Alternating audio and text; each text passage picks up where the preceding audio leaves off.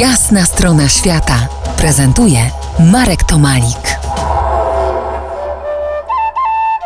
Dziś moim gościem legendarny kajakarz górski Piotr Chmieliński, dwukrotnie wpisany do Księgi Rekordów Guinnessa. Wróćmy do waszej wyprawy Kanoandes. To była pierwsza wielka próba niemożliwego.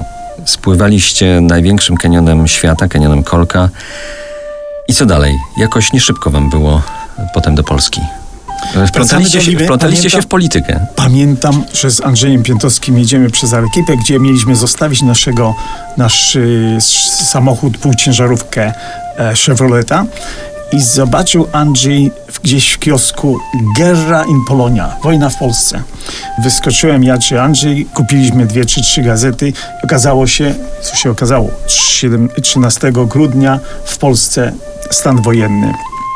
To spowodowało, że musieliśmy podjąć chyba najważniejszą decyzję w życiu.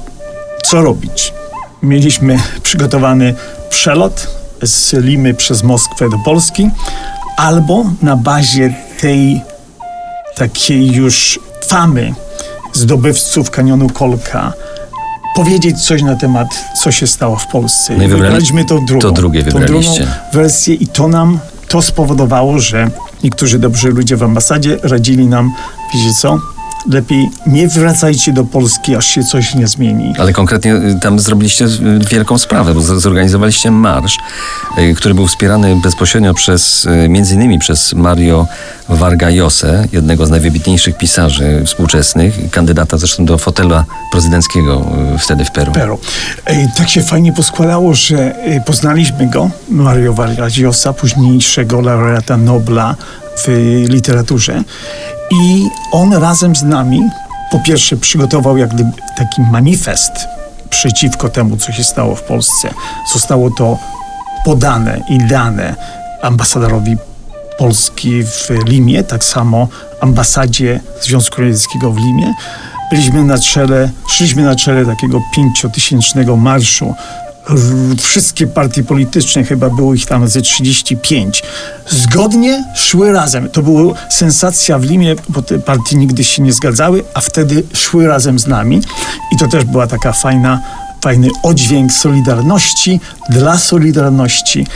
No ale w ten sposób zamknęliśmy sobie powrót do Polski. Na szczęście dzięki pomocy przyjaciołom ze Stanów e, uzyskaliśmy możliwość wjazdu do Stanów i tam chcieliśmy przeczekać.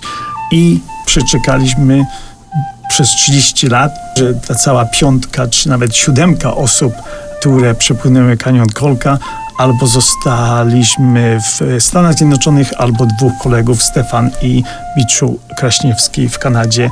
No i dotąd, dotąd tam jesteśmy, ale w tej chwili na przykład czwarty raz jestem w Polsce w tym roku, czyli ta więź z Polską ciągle istnieje. Do rozmowy z Piotrem Chmielińskim po Jasnej Stronie Świata wrócimy za kilkanaście minut. Zostańcie z nami. To jest Jasna Strona Świata w R M F Classic.